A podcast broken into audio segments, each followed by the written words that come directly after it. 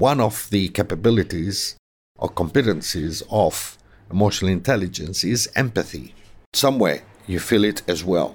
You can make educated guesses of their reaction and use those insights to have better relationships. Having empathy increases the likelihood of helping others and showing compassion. Hi, I'm Murtaza Versi, and this is Engage, Relate, Perform, the show that helps leaders and organizations drive long term results by fostering relationships and enhancing engagement.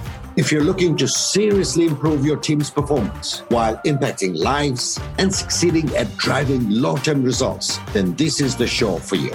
It doesn't matter that you already have that dream title or simply curious about how far you can challenge yourself. I'll be giving you practical tips, relevant commentary, and valuable insights about how you can engage and utilize relationships with talent, community, and other stakeholders around you to achieve the best results and help them stick long term. Get all the latest information at murtazaversi.com forward slash pod. Once again, it's M U R T A Z A V E R S I dot com forward slash pod. Really quickly, I want to give you an amazing opportunity to download my very free, very useful, very much for you ebook titled Engage, Relate, Perform 90 Days to Conscious Leadership and Performance Culture. It is a 90 day effective guide to get you inspired for your leadership journey daily. These are practical tips you can follow every day to guarantee you give and you get the best out of the existing relationships for long term results. As I say, it takes 90 days to create a lifestyle. That's what culture means a way of life. So if you want to do the work, but still enjoy the journey and above all, look forward to it day by day, then go to murtazaversi.com forward slash pod and download your copy of Engage, Relate, Perform 90 Days to Conscious Leadership and Sustainable Performance. Is it possible to increase your own and others' emotional intelligence beyond its natural levels? Dr. Daniel Goleman does argue that unlike IQ, EQ is malleable and trainable. And about 92% of the voters on my LinkedIn poll agreed.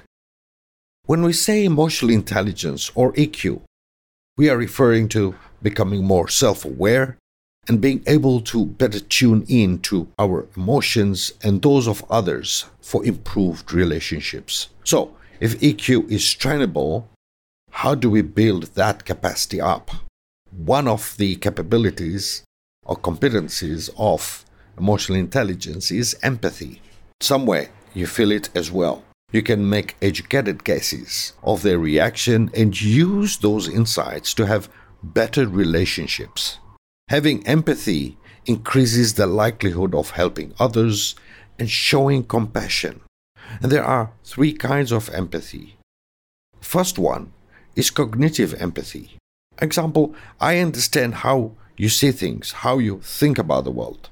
So let me communicate with you in those terms. Cognitive empathy, also known as empathetic accuracy, is the human skill for understanding how someone may be feeling and what they may be thinking.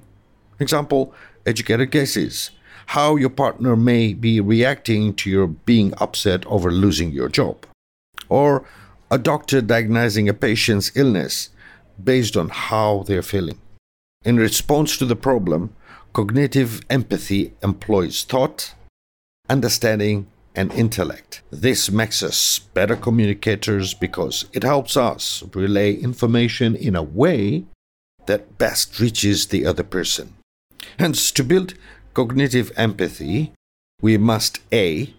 Be mindful and of biases. Often, when we interact with others, we interpret their moods, reaction, based on our unconscious biases and prior experiences. For instance, knowing someone's personality, we are better able to deduce how they feel and communicate. The other one to build uh, cognitive empathy, we must be willing to know more and adjust accordingly. Before engaging with someone, consider what you have learned about them and what you like to learn. For example, what are their coping mechanisms? Referring to the example in the previous point, are their smiles ex- expressing joy or concealing them? Upon learning this, tailor your communication to best reach the other person. The third cognitive empathy we must build is considering both verbal and nonverbal cues. Taking in someone's body language and analyzing both will help reveal more about their thoughts and their communication styles. Cognitive empathy is very useful. In negotiation, for example, but used alone has its drawbacks, that is, it doesn't necessarily engage with the emotions of others. This is just one of the gaps filled in by the others, which we will cover in the coming Thursdays as a series. I've chosen to split these to give us more room to take them in, work on them, and hopefully share the feedback as we move along. Make sure you're connected to me on my socials so that we can keep the discussions going. And I will see you next week for more Engage, Relate, Perform. Till next time, merci beaucoup. You've been listening to Engage, Relate, Perform, hosted by me, Murtaza Versi. Make sure you've subscribed to this show so you don't miss a single episode. And be sure to visit murtazaversi.com forward slash pod to download all the resources, show notes, and all the freebies mentioned in this episode, including your copy of my highly effective ebook, Engage, Relate, Perform 90 Days to Conscious Leadership and Performance Culture, plus extras just for subscribe. Once again, go to murtazaversi.com forward slash pod and get everything you need. And we'll be back next week for more Engage, Relate, Perform.